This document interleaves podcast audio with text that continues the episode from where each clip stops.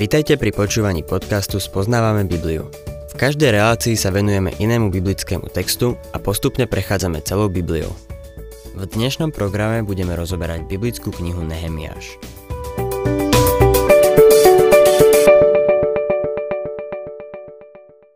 Milí poslucháči, v 7. kapitole Nehemiáša sme videli, že potom, čo Nehemiáš urobil patričné prípravy na stráženie mesta, ustanovil spevákov. Chcel, aby Jeruzalem bol naplnený radosťou hospodina.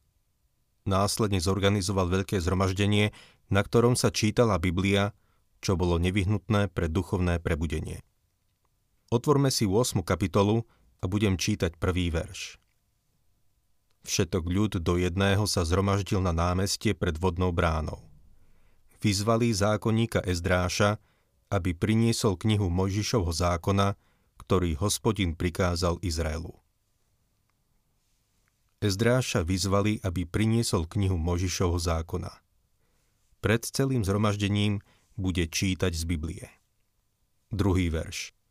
Kňaz Ezdráš v prvý deň 7. mesiaca priniesol zákon pred zhromaždenie mužov, žien a tých, ktorí boli schopní rozumieť, čo počúvajú. Všimnime si, že sa zhromaždenia zúčastnili len tí, ktorí boli schopní rozumieť, čo počúvajú. To znamená, že museli mať zabezpečené jasle pre plačúce bábetka. Možno sa o ne postaral Nehemiáš, neviem, ale urobili potrebné prípravy na to, aby sa tí, čo sa zhromaždili, mohli sústrediť na to, čo sa čítalo. Tretí verš. Čítal z neho na námestí pred vodnou bránou od svitania do poludnia pred mužmi, ženami a tými, čo boli schopní rozumieť. Pozornosť všetkých bola upriamená na knihu zákona. Neviem, kde by som našiel cirkevný zbor, ktorý by ma počúval čítať z Biblie od svitania do poludnia. Vždy som zápasil s tým, aby ma počúvali aspoň 45 minút. Ľudia hodnotili moje kázne ako dve staršie dámy, ktoré pri východe z kostola povedali – ten náš kazateľ veru káže dlho. Jej priateľka odvetila. Nie, nekáže dlho, len v jeho prípade sa to zdá byť dlho. Pre väčšinu ľudí sa 45-minútová kázeň zdá dlhá. Títo Izraeliti, ktorí sa zhromaždili, aby počúvali Božie slovo, mali skutočný záujem. 70 rokov strávili v zajatí a nikdy predtým Božie slovo nepočuli. Bola to pre nich nová skúsenosť. Čítajme štvrtý verš. Zákonník Ezdráž stál na vyvýšenom drevenom podstavci, ktorý na ten účel zotovili. Vedľa neho stál po Matitia, Šema, Anaja, Uria, Chilkia, Máseja a po ľavici Pedaja, Míšael, Malkia, Chašum, Chažbadanna, Zecharia a Mešulám. Ze Zdrášom stálo týchto 13 ľudí. 5. verš. Ezdráš otvoril knihu pred všetkým ľudom, lebo stál vyššie. Keď knihu otvoril, všetok ľud povstal. Keď Ezdráš otvoril Božie slovo, všetci sa postavili. Stáli počas celého čítania. Počas počúvania od svitania do poludnia nesedeli na laviciach alebo stoličkách s mekými vankúšmi najprv chválili Boha. 6. verš. Ezdráž dobrorečil hospodinovi, veľkému Bohu. Všetok ľud pozdvihol ruky a odpovedal Amen, Amen. Padli na kolená a klaňali sa hospodinovi tvárou až po zem. To znamená, že všetci sa sklonili na zem a svojim čelom sa dotkli zeme. Tak sa v tej dobe klaňali. Ezdraž dobrorečil hospodinovi, veľkému Bohu. Pokračujme 7. veršom. Ješúa, Bany, Šerebia, Jamín, Akúb, Šabetaj, Hodia, Máseja, Kelita, Azaria, Jozabát, Chanán, Pelaja a Leviti vysvetľovali ľudu zákon. Ľud stál na svojom mieste. Tu je ďalší zoznam veľmi dôležitých osobností. Títo muži potom vysvetľovali Božie slovo zhromaždenému ľudu. 8. verš. Čítali z knihy Božieho zákona odsek za odsekom a vysvetľovali zmysel, aby ľudia chápali, čo sa čítalo. Toto veľké zhromaždenie sa zišlo pri vodnej bráne vo vnútri jeruzalemských hradieb. Muži spomenutí v 7. verši boli rozmiestnení v celom dave. Zákonník Ezdráž prečítal určitý odsek zákona, potom zastavil a títo muži rozmiestnení medzi ľuďmi sa spýtali. Rozumiete tomu, čo sa čítalo? Väčšina z nich pravdepodobne súhlasne prikývla. Možno niektorí zdvihli ruku a povedali. Nerozumieme tomu celkom. Muž, ktorý bol pridelený tejto skupine, im teda vysvetlil daný odsek zákona. Potom Ezdraž prečítal ďalší odsek zákona. Zase zastavil, aby sa ľudia mohli opýtať, ak niečomu nerozumeli a ich učitelia im odpovedali. Celkom by ma zaujímalo, čo by sa stalo, keby sme dnes mali v našich zboroch takéto veľké čítanie Biblie. Niekto by sa postavil a prečítal by z Božieho slova. V celom zhromaždení by boli rozmiestnení ľudia, ktorí by vysvetľovali akékoľvek otázky, ktoré by vzýšli z toho, čo sa prečítalo. Povedzme, že by sa čítala prvá kapitola z listu Efezanom. Nemuseli by sme sa v čítaní dostať veľmi ďaleko, aby sme sa dostali k naozajstnému problému. V prvej kapitole 4. verši sa píše Veď ešte pred stvorením sveta si nás vyvolil. Na toto by boli hneď nejaké otázky. Čo tým Pavol myslí? Hovorí o vyvolení? Čo znamená učenie o vyvolení? Je možné, že takéto veľké čítanie z Biblie by viedlo k duchovnému prebudeniu. Tu v knihe Nehemiáš sa to stalo. Čítanie zákona a následné otázky a odpovede priviedli ľudí k pochopeniu zákona. Stáli na svojich miestach a keď sa vyskytlo niečo, čomu celkom nerozumeli, bolo im to vysvetlené. Osobne som presvedčený o tom, že takto by sa mala vyučovať celá Biblia. Každý nejasný verš by sa mal vysvetliť. Väčšinou sa len vyberie nejaký text a káže sa z neho evanílium. To je dôvod, prečo chýba záujem o Božie slovo. Vybrať si len nejakú pasáž alebo tému a vysvetľovať ju bez toho, aby sme sa vrátili k písmu, je nepoctivé zaobchádzanie s Bibliou. Som presvedčený o tom, že Boh chce, aby sme čítali Bibliu a popri čítaní sa ju pokúšali vysvetľovať. Z Nehemiáša 8.8 vyplýva aj ďalšie ponaučenie. V kázniach sa uplatňujú rôzne metódy. Máme psychologický prístup, odborný prístup a mnoho ďalších prístupov. Osobne si myslím, že vyučovať Bibliu verš po verši je biblický prístup. Tuto to máme. Čítali z knihy Božieho zákona odsek za odsekom a vysvetľovali zmysel, aby ľudia chápali, čo sa čítalo. Je dôležité, aby sme pochopili, čo Boh hovorí vo svojom slove. Mal som príležitosti kázať na mnohých miestach a počul som písmo čítať a zda všetkými možnými spôsobmi. Sem tam sa nejaký brat postaví a prečíta slovo s veľkým dôrazom. Čítal ho, ako by to aj bolo Božie slovo ale veľmi často sa niekto len postaví, skloní hlavu a za treťou lavicou ho už nikto nepočuje, čo číta. Iný zase len niečo mrmlú po podnos. Božie slovo treba čítať zrozumiteľne, aby ho každý počul a pochopil.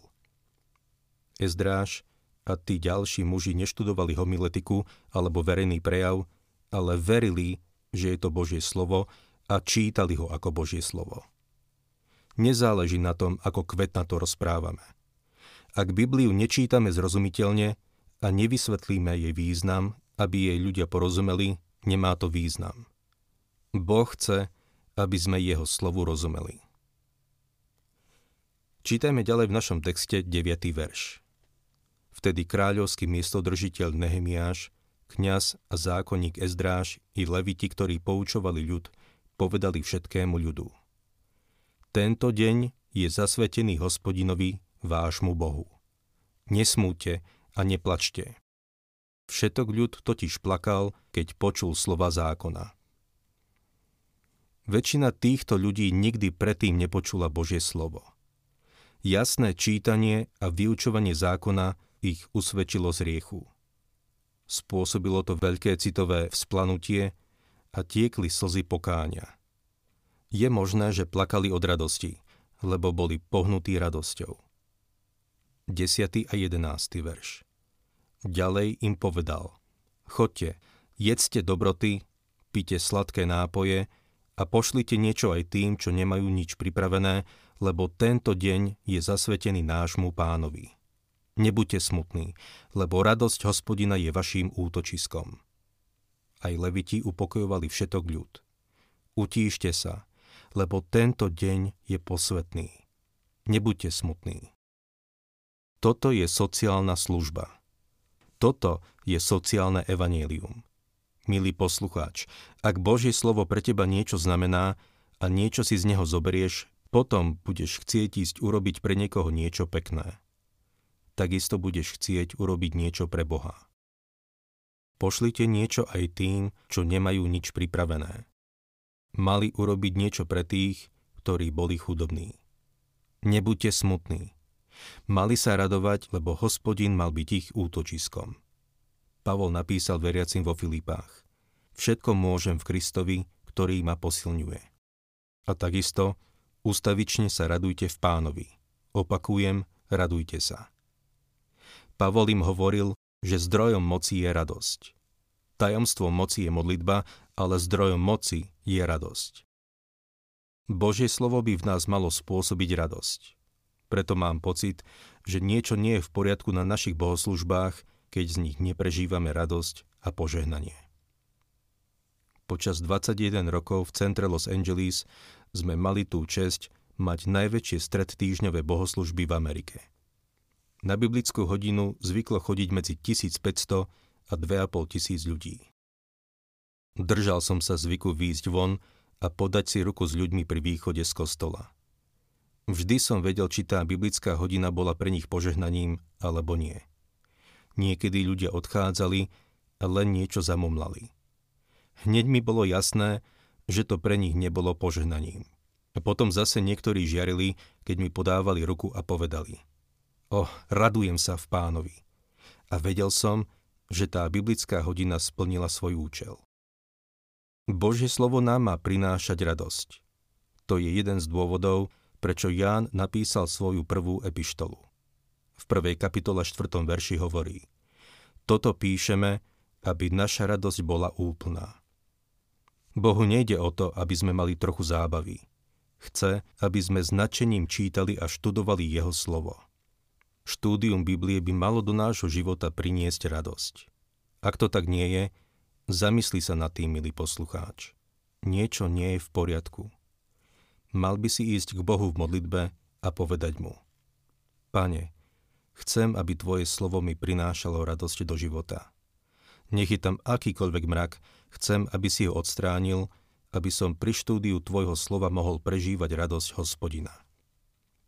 To by malo spôsobiť to, že s radosťou budeme chodiť do kostola a zhromaždenia.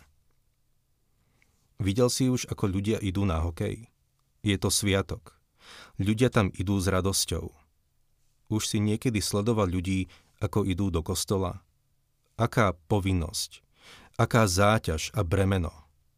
Veľa ľudí nesie nejaké bremeno, ale počas bohoslúžieb by sa ho mali zbaviť. Ľudia by mali odchádzať zo zhromaždenia s radosťou vo svojich srdciach. Čítajme 12. verš. Vtedy všetok ľud odišiel jesť, piť, posielať dary a usporiadať veľkú radostnú slávnosť, lebo pochopil slová, ktoré mu oznámili. Dúfam, že toto biblické štúdium vám prináša radosť. Nedávno som si prečítal tri listy od poslucháčov. Jeden bol od sklamaného misionára, ktorému Božie slovo prináša radosť. Ďalší bol od jednej rodiny, ktorá bola na pokraji rozpadu. Božie slovo im prinieslo radosť. Tretí list bol od muža, ktorý mal horkosť vo svojom srdci proti mne. Bol zrejme ovplyvnený ľuďmi, ktorí sú proti mne, ale Božie slovo začalo konať v jeho živote. Biblia môže mať veľký vplyv na náš život, ak jej to dovolíme. Pokračujme 13. veršom. Na druhý deň sa zhromaždili predáci rodín všetkého ľudu, kňazi aj levíti k zákonníkovi Ezdrášovi, aby sa ďalej oboznámili so slovami zákona. Počiatočné štúdium Božieho zákona viedlo mnohých predákov k tomu, aby na druhý deň znovu prišli ke Zdrášovi, aby ich učil ďalej. Počas biblických konferencií na mňa neurobi veľký dojem, keď sa v nedeľu večer objaví veľa ľudí. Čakám, či sa ukážu aj v pondelok večer. 14. a 16. verš V zákone, ktorý hospodin prikázal prostredníctvom Mojžiša, našli napísané, že Izraeliti majú počas slávností v 7. mesiaci bývať v stanoch a že majú vyhlásiť a rozhlásiť vo všetkých mestách i v Jeruzaleme.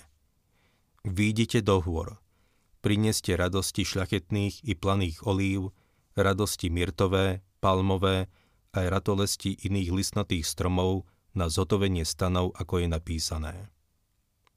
Vtedy ľudia vyšli, doniesli ratolesti a zotovili si stany, každý na svojej streche, na svojich dvoroch, na nádvorí Božieho domu, na námestí pri vodnej bráne i na námestí pri Efraimskej bráne. Výjdite do hôr, prineste ratolesti šľachetných i planých olív, ratolesti myrtové, palmové, aj ratolesti iných listnatých stromov na zotovenie stanov, ako je napísané. Vtedy ľudia vyšli, doniesli ratolesti a zhotovili si stany, každý na svojej streche, na svojich dvoroch, na nádvorí Božieho domu, na námestí pri vodnej bráne i na námestí pri Efraimskej bráne. Toto je oslava slávnosti stánkov. Bývanie v stanoch im malo pripomínať otcovskú starostlivosť a ochranu Boha, keď Izraeliti putovali z Egypta do Kanánu.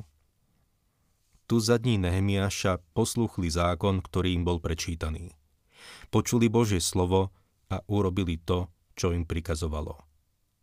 Milý poslucháč, jedna vec je čítať a študovať Bibliu a mať z nej radosť, ale tá radosť vyprchá, pokým nebudeš poslúchať, čo v nej čítaš a nenecháš, aby pôsobila v tvojom živote. V nasledujúcej kapitole budeme vidieť, že ovocím tohto veľkého čítania Biblie bolo duchovné prebudenie.